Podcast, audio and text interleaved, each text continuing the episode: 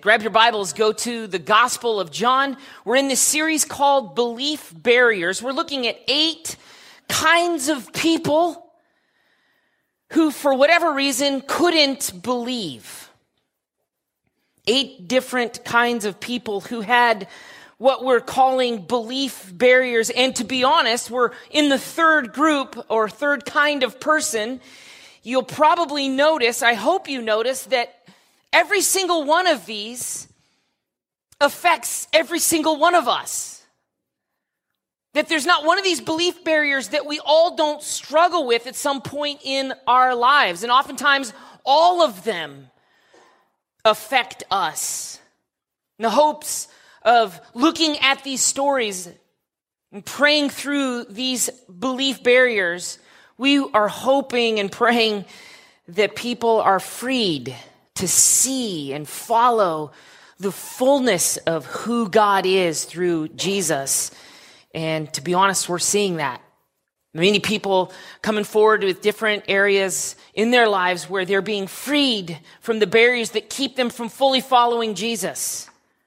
Last week we looked at, or two weeks ago, week one, we looked at religion. This is probably a very or, or, or most common of them, where we get stuck in religion mode and it keeps us from really looking to Jesus for salvation. And then week two, the most culturally prevalent sexual immorality where Jesus says, come, drink and be truly satisfied. And then this third week, I believe is probably the most subversive in our church or in churches all over the world. And before we get into this, I know that there are probably some of you who are thinking, yeah, I like the series, Andy. I get it. We're going through the Gospel of John. We're looking at these belief barriers. But I don't know if this really applies to me because I believe in Jesus. Yeah, I may struggle in these different areas, but I, I already believe in who Jesus is. I think you're going to see that probably for this third category, being the most subversive, it's the most challenging. I know that it is in a lot of ways in my life the most challenging.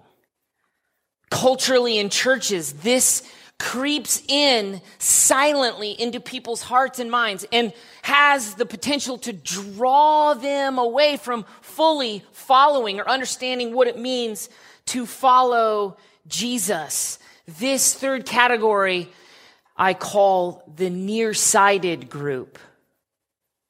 Andres Köstenberger in his commentary says, Christian growth is essentially learning to believe the gospel, to really believe it in a biblical sense, which means to lean all of your weight upon Jesus. This is what scholars will say the word believe really means in the gospel of John. To put all of your weight, all of your trust, all of your belief in who Jesus is. There's a significant difference between believing that a plane will take you from A to B. This past week, we flew down to LA to load Sydney up and bring her home after her freshman year of college. We, we put all of our weight on the plane. Now, I can believe that the plane will take me from A to B. But there's something significantly different than actually getting on the plane. If you just believe it'll take you from A to B, that's one thing. This is what the nearsighted Christian or follower does. They believe Jesus will take them from A to B, but they never fully put their trust in Jesus. So the sermon outline is simple. We're going to give a simple definition of nearsighted. I'm going to give you a self test, a simple question to ask to see if you're stuck in this category. Then I'm going to show you it in scripture, John chapter 6, and then, and then, and then one simple question. Nearsighted, in its basic definition, you can look this up, is a common vision condition in which you can see objects nearer to you clearly, but objects that are farther away are blurry. You see, the nearsighted person doesn't understand their real problem. And since they don't understand the real problem, the real issue, they don't see the real solution. A nearsighted person has good intentions. You see, we see this playing out in our culture through social action. It's good. Social action is good.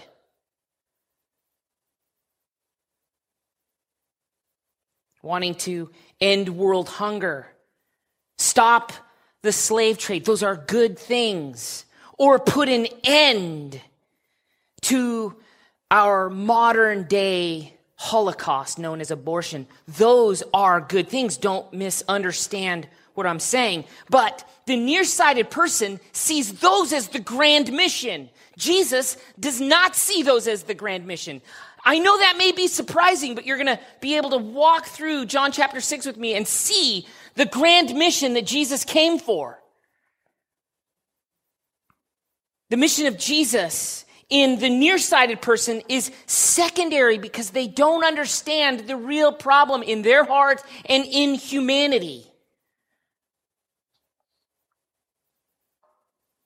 A couple years ago, we were doing a series called Tough Questions. And we were asked a bunch of different questions, and each of us at a different level went and talked about those from a biblical context. Off the record, I was asked the question if I only had one wish. Now, this came off of and from a student who was with me in LA at Mosaic Church where they were doing a tough questions and the pastor was asked this same question. So this student was in a way trying to pin me in to see what my answer was. If you only had one wish, what would it be? What's the one thing that you would wish for if you had only one wish? It was Erwin Raphael McManus who answered this question in LA. And he said, You may think that it would be end world hunger or poverty or disease. But if I focused on one of those things, then it wouldn't change the world. Matter of fact, those things would only come back later and stronger. The one wish would be new hearts. You change the heart, change not just the temporal world, you impact eternity. How do you know that you may be stuck in this belief barrier? Sunriver Church, listen. I don't want to guilt you into following Jesus. It's not why I'm here. But those of you who know me, I'm also not here to play church. I'm not. And I want you to hold me accountable to walk in a manner worthy of the gospel. I believe, I trust, I wrestle. And so as I ask this question, I know that right out of the gate, people are going to go, oh, uncomfortable. And I'm not sorry. This is how you know you're in this group. And I want to go back to what I said in the beginning. We are all in this group in some way, shape, or form. The scriptures reveal truth to us, and then we have to respond. How do you know you're in this group? You're kind of bored with Jesus. You don't hate him. Oh, he's good. He's your, he's your homeboy. You got the t shirt. Jesus is my homeboy. If you have that shirt, it's okay. Saw that shirt the other day. Maybe you have the bumper sticker. You don't hate him but you're not overflowing with love and passion. You're not consumed by what the scriptures say are the two crucial emotions of somebody who is not nearsighted but fully committed to following Jesus. The uh, emotions of, listen, two of them fierce hatred You see, if you're a follower of Jesus, and you're wrestling with the truth about who he is. You're not just nearsighted. You get there's this emotion, this fierce hatred for sin, and this consuming love for grace, for God. This is scriptural. This is biblical. Paul talks about this in Romans chapter 12. Write that down and go read these words for yourself. Romans 12, 9 through 13. Let love be genuine, real, authentic. Don't act or play the game. Abhor. This word means be horrified with or with what is evil. Abhor what is evil contrary to God's will, his desires. We, we are set apart, church. If you're a follower of Jesus, you're set apart from the world. You should abhor the evil that's in this world. Hold fast, cling to what is good. Love one another with brotherly affection. See if you can see these two or feel these two or sense these two emotions as I read these words. Let uh, love one another with brotherly affection. Outdo one another in showing honor. Don't be slothful in zeal. Don't be lazy in zeal. Be fervent in spirit. Serve the Lord. Rejoice in hope. Be patient in tribulation.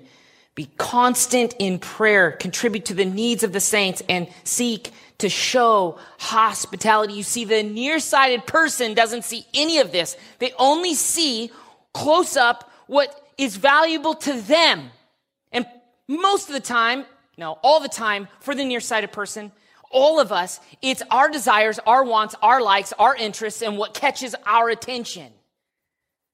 I remember experiencing this nearsighted emotion and missing the big picture when we were in Israel. Man, I couldn't wait to go to Israel. I couldn't wait to see the land where Jesus walked. I couldn't wait to try and walk on the Sea of Galilee. It didn't work, but I couldn't wait to be there. And then our tour took a detour, and I didn't want to go on the detour. I wanted to be where Jesus was, and we were going into Egypt. And then we drove forever south. You had to get a whole new tour bus, a whole new guide, a whole new land. We were told by everybody it's not safe, don't go there. So we were full of fear. We were so nearsighted. We wanted our comfort and our joy. And so I pouted. I pouted the whole way across the border. I pouted in the car. The whole, Heidi was yelling at me. I all the way down south, a six hour drive or whatever. I don't even remember. And then we started hiking in this dumb canyon. I didn't want to be there. I didn't like it. I wanted to be, what really mattered to me is to be where Jesus was. I was nearsighted. Two miles, we walked in this canyon. Uh-huh. And then, pow, we came and whoa, I was a fool. The most spectacular thing I have ever seen in my life, Petra. TV and pictures do it no justice.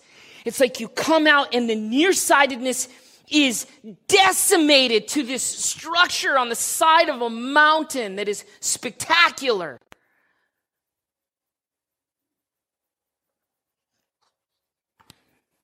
You see, this nearsighted group in John 6 can't see beyond their own nose.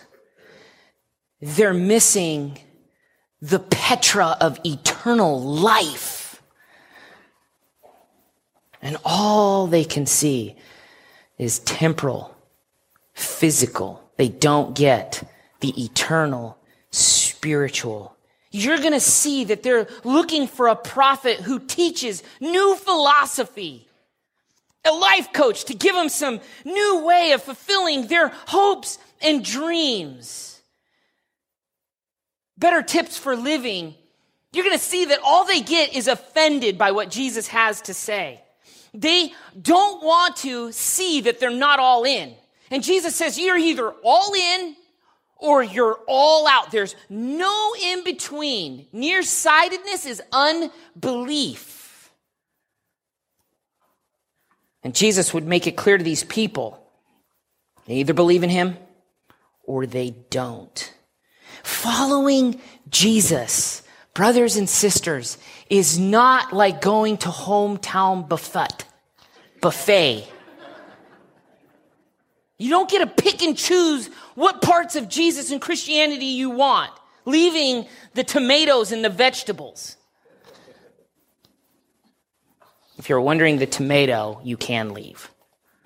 Was following him. Underline this because they saw the signs he was doing on the sick. I know you know somebody who's sick. I know you may be sick. Jesus is healing people. They're following him because they want something. And it's a good something, it's not a bad something.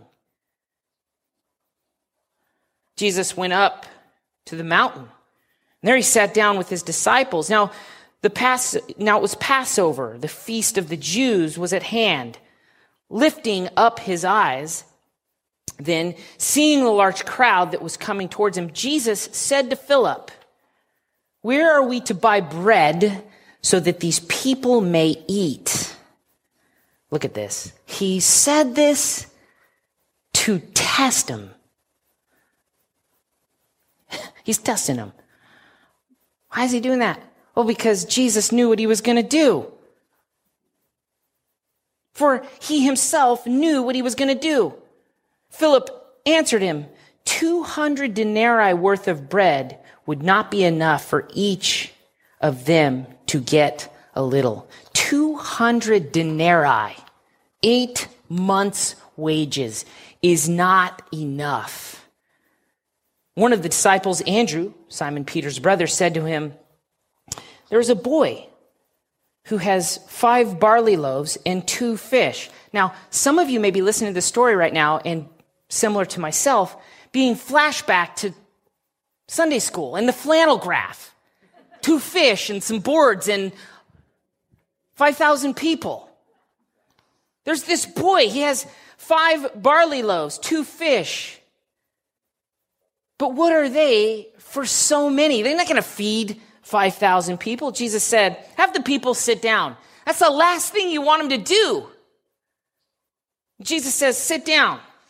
Have them sit down.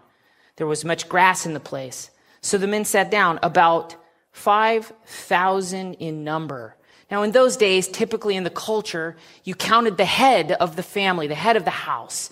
This could have been, with women and children, up to 20,000. But we know for sure there were at least 5,000 in account. There was two fish and five buns. It's not going to work. Jesus took the loaves, and when he had given thanks, he distributed them to those who were seated. So also the fish, as much as they wanted. And when they had eaten their fill, he told his disciples, Gather up the leftover fragments, that nothing may be lost. So they gathered them up and filled 12 baskets with the fragments from the five barley loaves left by those who had eaten. Verse 14 When the people saw the sign that he had done, they said, This is indeed the prophet who has come into the world. Wow. Nearsighted nearsighted. This is the prophet who's come into the world, just fed 5,000 people. Why do I say nearsighted? Well, because Jesus, verse 15, perceiving then that they were about to come and take him by force to make him king, Jesus withdrew again to the mountainside by himself. He's the prophet. He, Jesus isn't being shy here. That's, that's not what we see. He, he's avoiding disaster. He doesn't want to feed nearsightedness. He doesn't want people to lose sight or fall into the belief barrier that will keep them from seeing the real reason why he came. He's got something even more important. and they can't see it. You see, their mindset is as Jesus is our king, we're going to take him. He perceived they were going to take him and make him king. They would never be hungry again. They wouldn't have to worry about food. They would be healed from their illnesses. They could march right into Jerusalem, overthrow the Romans, and establish the ultimate social welfare state. He withdrew by himself. Nope, that's not the agenda. That's not what we're about. That's not why I have been sent.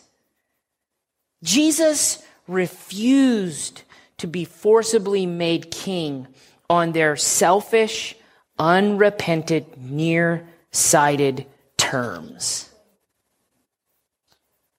And then, verse 16 through 29 set the stage for Jesus to have a discussion to point them, to open up their sight to see the real reason why he came. This discussion about the bread of life. This discussion, by the way, broken into two sections, reveals a stark contrast between true and false disciples. The first story illustrates the response the true disciples have towards Jesus. Verse 16. When evening came, his disciples went down to the sea, got into a boat, and started across the sea to Capernaum. It was now dark, and Jesus had not yet come to them. The sea became rough because a strong wind was blowing. When they had rowed about three or four miles, they saw Jesus walking on the sea and came nearer to the boat. They were frightened. But he said to them, underline this, it is I. Do not be afraid. It is I. Do not be afraid. When Jesus reached the boat, he made a claim.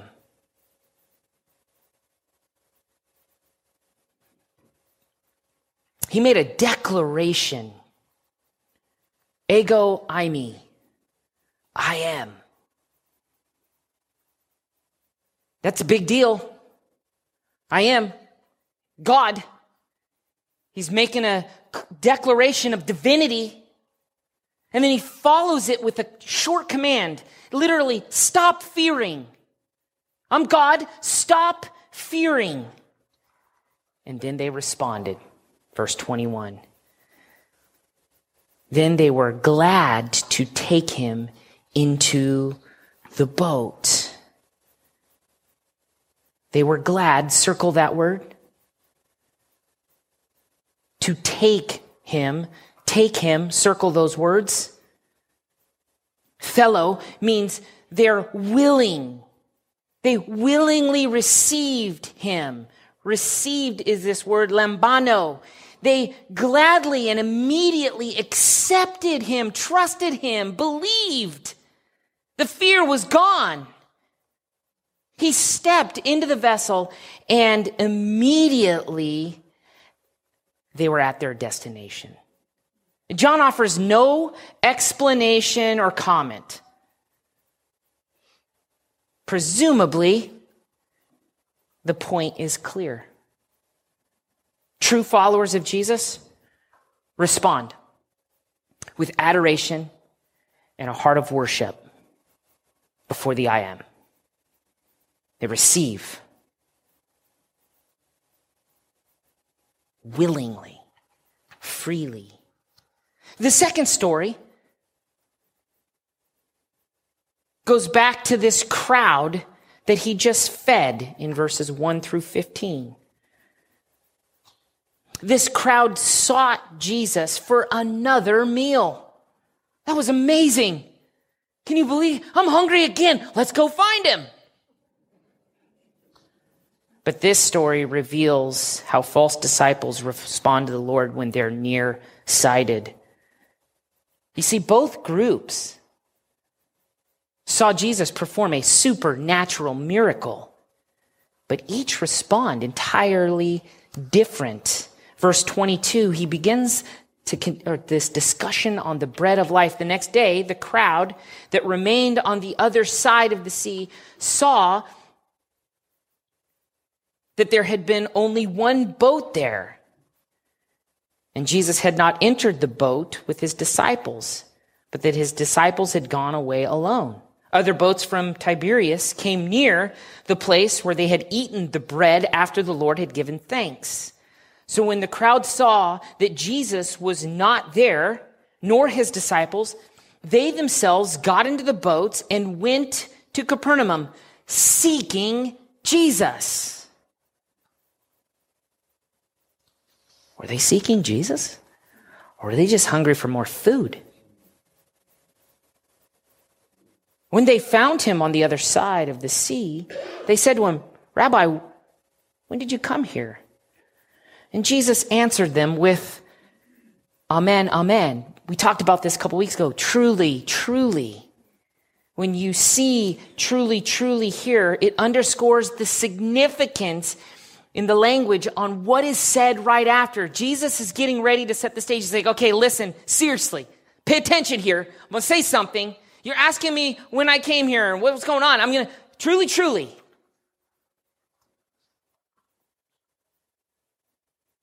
I say to you, you are seeking me, not because you saw signs, but because you ate your fill of loaves.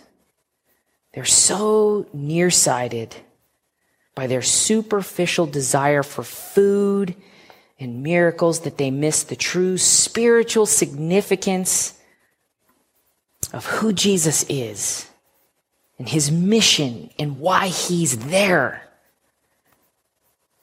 Verse 28, he goes on Do not work for food that perishes, but for food that endures to eternal life, which the Son of Man will give to you.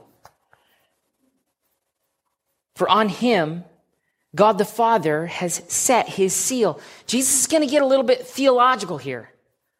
So, so get ready for what he's getting ready to say because this is for some of us, if not all of us, going to be really hard to grapple with. The Father has set his seal on him. Then they said to him, What must we do? To be doing the work of God. What, what social action? What do we got to be a part of? What, hey, tell us, we, we want to do it.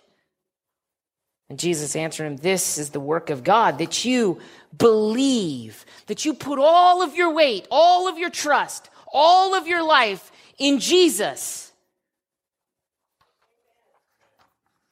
Thank you. Amen. The word amen means so let it be true. It is true that you believe in him who he has sent. Verse 30. So they said to him, then what sign do you do? Oh man, they're nearsighted. And to be honest with you, I would probably be saying the same thing in this story. What sign do you do that we may see and believe you. What work do you perform? How about feeding 5,000 people? Listen, this is important. John Calvin, in regards to this, these few verses, says that this is a wicked question that shows the truth from what was said elsewhere. He's referencing Matthew chapter 12 verse 39. The wicked and adulterous generation asks for a miraculous sign. And then Jesus responds and continues with four theological or crucial theological corrections in where they're misunderstanding. So I'm going to make these real quick. I'm going to read 31 through 33, and then I'm going to show you these four theological corrections that Jesus marks them with. Our fathers ate manna, they said. Our fathers ate manna in the wilderness. As it is written, he gave them bread from heaven to eat. Verse 32. Jesus said to them, truly, truly, seriously, listen, I, I, pay attention. I say to you, it was not Moses who gave you bread from heaven, but my Father gives you true bread from heaven.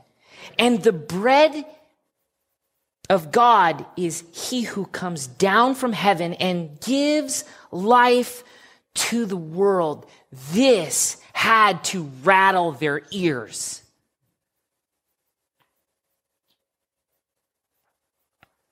He gives these four power statements to correct them. Power statement number one, it was not Moses who gave them bread from heaven. It was God the Father. They're missing the point on who was the provider. Exodus 16, 4, the Lord said to Moses, Behold, I will rain bread from heaven. Wasn't from Moses. Number two, the manna was not true bread from heaven. Jesus corrects them. He told them, My Father now gives you true bread from heaven. The present tense of the word gives, didomi, indicates the true bread was not the manna from the past. It was the Father. It was what the Father was currently giving. And He uses this word true, alethinos, alethinos, meaning genuine or real. The manna or the bread supplied by God was merely in the Old Testament a foreshadow of the ultimate true bread, which comes down out of heaven. It's the Lord Jesus Christ himself the bread of eternal life. The manna, number three, gave physical life in the Old Testament, but the bread of God brings eternal life through Jesus. All throughout John's gospel, the word Zoe means life. It refers not to physical or temporal life, but eternal life that only comes through Jesus. He's not talking about temporal substance and food, and he uses words to help them understand this is much bigger than your nearsighted need right now. And number four, this rocked them. The bread of life that Jesus is talking about is for everyone, not just the Jews. Bread of life from heaven is for everyone. God offers salvation through Jesus Christ to all who believe, regardless of where they come, where they come from, their nation, their nationality, their ethnic background. So how did they respond to this theological shellacking? They said, Sir, give us this bread always. Okay, I'm gonna stop because so important to, to explain what I think are two imperative pillars of the gospel. And these two pillars are kryptonite to nearsightedness. They are kryptonite to this belief barrier. The first crucial word is the word God. The true gospel's primary focus is reconciliation back to God. Jesus is not, Jesus would not let his ministry become primarily about ending temporal needs, world hunger, or a prosperity for all.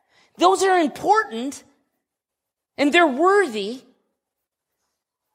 But our problem runs much deeper than anything that we could fix with just filling our stomachs or clothes on our back, or education in our brains, even justice in our governments. There's a deeper issue. We need to be reconciled back to God, and no social reform reconciles us back to God.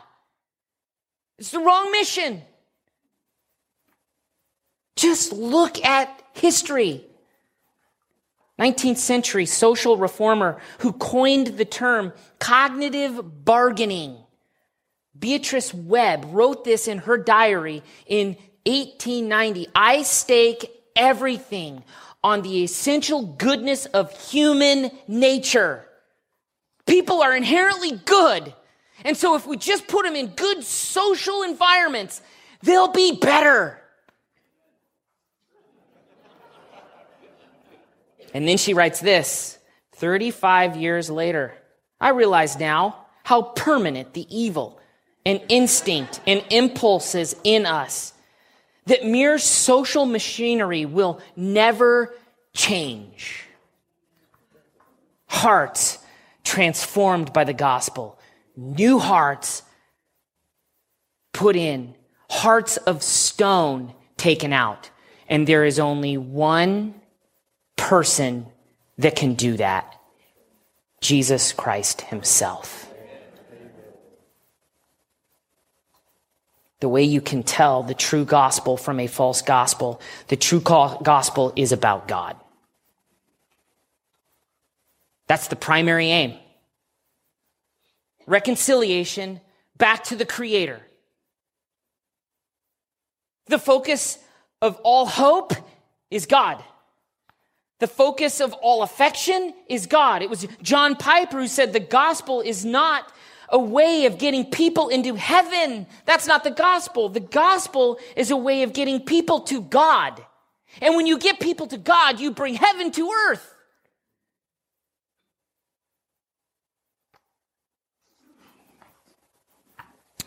Speaking candidly for a second, this is why I hate the prosperity gospel. It's a false gospel.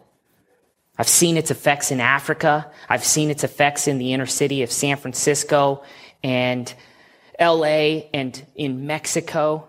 This prosperity gospel that says, come to God and get stuff. You don't need stuff, you need God. God is not a means to your better end. God is the end. That's it. This is why I do not like and oppose a social gospel. I know this may offend some. Social justice is not a biblical term. We can talk in depth about that, but I only have three more hours. you see, this is the big curse of the belief barrier of nearsightedness. You replace a social agenda with something eternal. You want to end this social thing, new hearts. Jesus came to fix that which is broken. This rich Hebrew word, tikkun olam, to fix what is broken. We can't fix it. Jesus is the only one. Our generation is driven by by causes, and, and they're good. I'm not downplaying this. I'm just downplaying them as the center of Christ's mission into the world. That's what I'm downplaying. We have a generation of cause driven companies, companies giving back. Everybody's got a cause, and these, these are good. They're just not great.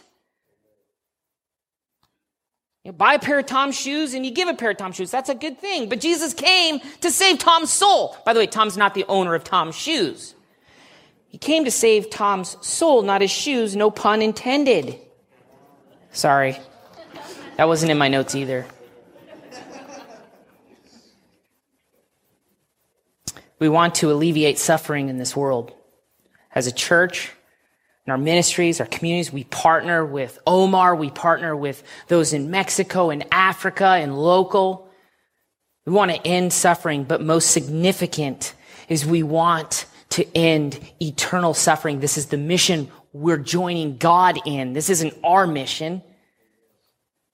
The second word is grace. God is a pillar of the gospel being reconciled back to Him. This keeps us from being nearsighted, but also grace keeps us from being nearsighted. This is a crucial word in understanding the gospel. The true gospel centers on what God has done for us, not what we do for Him. This is so important. Listen, if you have received God's grace, it fuels you to extend that grace to somebody else. This is what it does. You can't just say, Oh, I got the gift of grace. I'm going to go to heaven and then sit on the couch and watch TV. That's not the gospel. You're missing it. You're nearsighted. You can watch TV, but that's not the center of your life. Watching TV isn't a sin. You receive grace that moves the believer to social action. So you feed, you take care of widows and orphans, you care for the refugee with the hope that you build a relationship that will lead them to the bread of life. This is what Jesus is saying to this group of people. It fuels us. Verse 35, we're halfway through. Sorry.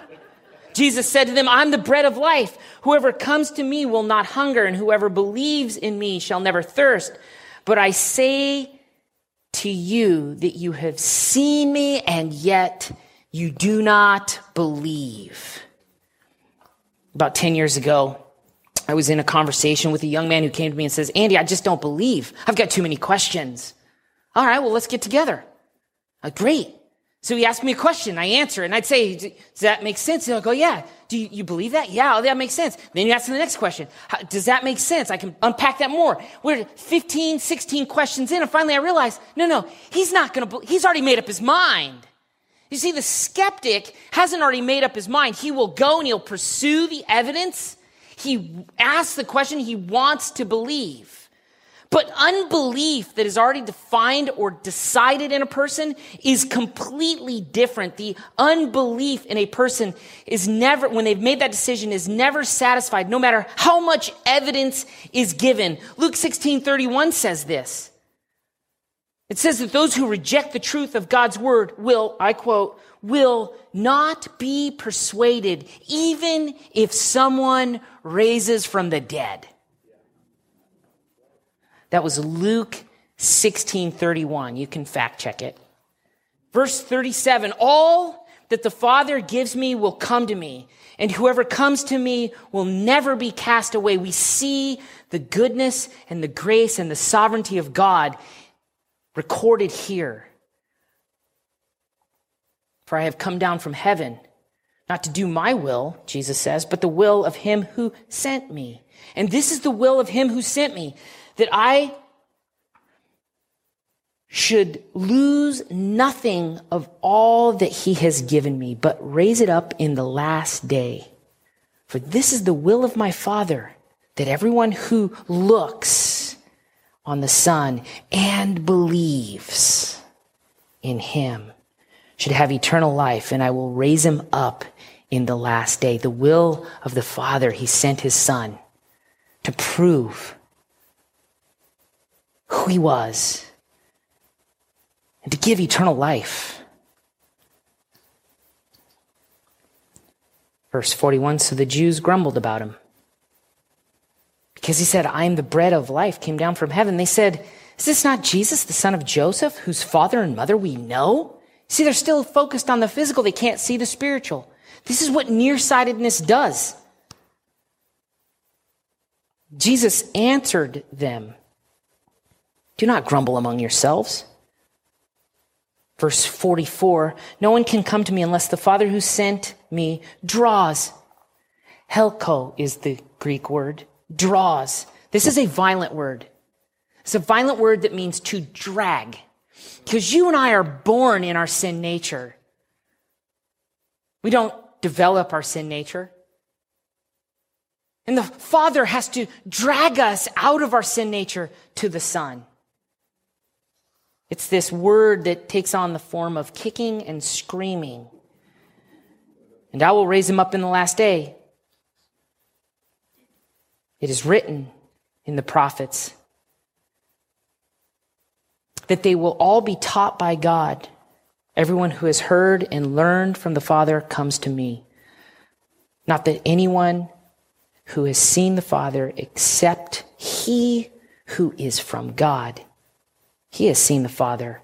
Verse 44, we get another truly, truly. Truly, truly, I say to you, whoever believes has eternal life. Whoever puts all their life, all their weight, fully committed, has eternal life. I am the bread of life. The fathers ate manna in the wilderness and they died. This is the bread that comes down from heaven. So the one may eat of it and not die. I am the bread that has come down from heaven. If anyone eats this bread, he will live forever. And the bread that I give, that I will give for the life of the word is my flesh. World is my flesh. Years ago, I saw, I was listening to a pastor preach on this. And in my notes, I wrote down what he said about the five similarities between physical eating and spiritual eating. I think they'll be beneficial. I'm going to go through them very quickly. He said this just as food is useless unless it is eaten, so also spiritual truth does no good if it's not digested. Merely knowing the truth without acting on it profits nothing. He said eating is driven by hunger. You notice this. It's the same with spiritual hunger. Those who are full are not interested in food. In the same way, sinners who are gratified with their sin have no hunger for spiritual things. But when God awakens us from nearsightedness and our lost connection with Him, we hunger for forgiveness. We hunger for deliverance. We hunger for peace, for joy, for hope that only comes from the bread of life. Number three, food The food that people eat become part of them through the body's digestive system. The same happens spiritually.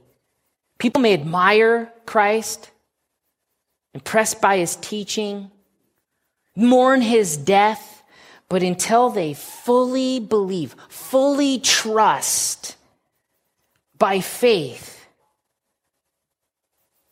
it's then that they become one with him. Paul says in Galatians 2:20, I've been crucified with Christ. It's no longer I who live, but Christ in me. The life I now live in the flesh. I live by faith in the Son of God who loved me and gave himself for me. The fourth similarity between physical eating and spiritual eating is eating involves trust, right? You ever go somewhere and eat something, and you're just like, I'm not sure about that. No one no, knowingly eats tainted or spoiled food unless it's a youth all nighter. the metaphor of eating the bread of life implies believing and trusting fully in Jesus. And number five, listen, eating spiritually is personal. It's personal. No one can eat a meal for somebody else. And if they, that's gross. Psalm 49 says, No man can by any means redeem his brother or give God a ransom for him. My believing doesn't save my kids, it doesn't save my wife. My believing doesn't save you. This is personal to me. Please believe. It's personal. Verse 52, we're going to keep going. I'm going to go a little long. The Jews then disputed among themselves, saying, How can this man give us this flesh to eat? So Jesus said to him, Truly, truly, I say to you, unless you eat the flesh of the Son and drink his blood, this may sound a little weird. Hang, in, hang with me here. You have no life in you. Whoever feeds on my flesh and drinks my blood has eternal life, and I will raise him up in the last day. For my flesh is true food, and my blood is true drink. Whoever feeds on my flesh and drinks my blood abides in me, and I in him. As the living Father sent me, I live because of the Father. So whoever feeds on me, he also will live because of me. This is the bread that came down from heaven, not like the bread the fathers ate and died. Whoever feeds on this bread will live forever. Jesus said these things in the synagogue as he taught in Capernaum. He's saying eating is equivalent to believing. Now, some denominations, some faiths will say this is support for a theological term called transubstantiation, where when you take the communion, it actually turns into the blood and the bread. We don't believe that. It's not supported in scripture. And this statement and these words aren't the same words used in regards to how we do communion found in Corinthians. Jesus is continuing the metaphor and the understanding that believing in him is fully trusting in his blood and his sacrifice to forgive you of sin. He's saying these words I'm speaking are eternal life. These are hard things. All in or all out. Verse 60, when when many of the disciples heard it, they said, This is a hard saying. Who can listen to it? But Jesus, knowing himself that the disciples were grumbling about this, said to them, Do you take offense at this?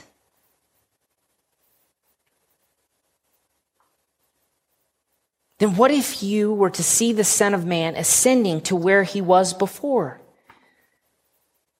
Is it the Spirit who gives life? You don't understand because you're nearsighted. You're looking at the physical. I'm talking about the spiritual. You're still thinking physically, eat me? No, this is a metaphor of, for belief. The spirit, verse 53, who gives life. Flesh has no help at all. The words that I have spoken to you are spirit and life. But there were some of you who do not believe. It says, For Jesus knew from the beginning those who would not believe and those who would betray him. And he said, This is why I told you no one can come to me unless it is granted by him, granted him by the Father. Verse 66. This is where I wanted to get. After this, many disciples turned back and no longer walked with him. Not all disciples, quote, disciples are true believers. That's what verse 66 shows us. But all true believers are disciples. They're all in, they follow. They help others follow. They're devoted to finding and helping people follow Jesus. New Testament commentary puts it this way false disciples do not follow Christ because of who he is. I'm sorry, false disciples do not follow Christ because of who he is, but because of what they want from him. They have no problem viewing him as baby in the manger at Christmas, social reformer with broad message of love and tolerance, the ideal human everyone should emulate, a source of health, wealth, and worldly happiness, but they are unwilling to embrace the biblical Jesus the God man who fiercely rebuked sinners and warned them of eternal hell, and that salvation, and that salvation from that hell comes only through believing in Jesus. And Jesus said to the twelve, Do you want to go away as well? Simon Peter answered him, Lord, to whom shall we go? You have the words of eternal life. And we have believed and have come to know, this is personal, that you are the Holy One of God. We see in Peter's statement two crucial marks of faithful followers of Jesus. The first one is their faithfulness, even when it gets hard. They don't walk away. He says, Lord, where should we go? This is a mark of character. And then he says, We have believed. This is faith. This is the mark of spiritual birth. The initial faith of true disciples results in continued commitment and loyalty to Christ. Verse 70 Then Jesus said to them, Did I not choose you, the twelve? And yet one of you is a devil. He spoke of Judas, the son of Simon Iscariot for he, one of the twelve, was going to betray him. Unlike the false disciples who had made a final decision to abandon Jesus, the twelve, except for Judas, had made a permanent pledge, all their weight, all their trust, fully devoted to follow. In this story, John contrasts the blunt difference between those who are fickle and those who are faithful. What's your greatest need? What is, what is your greatest need?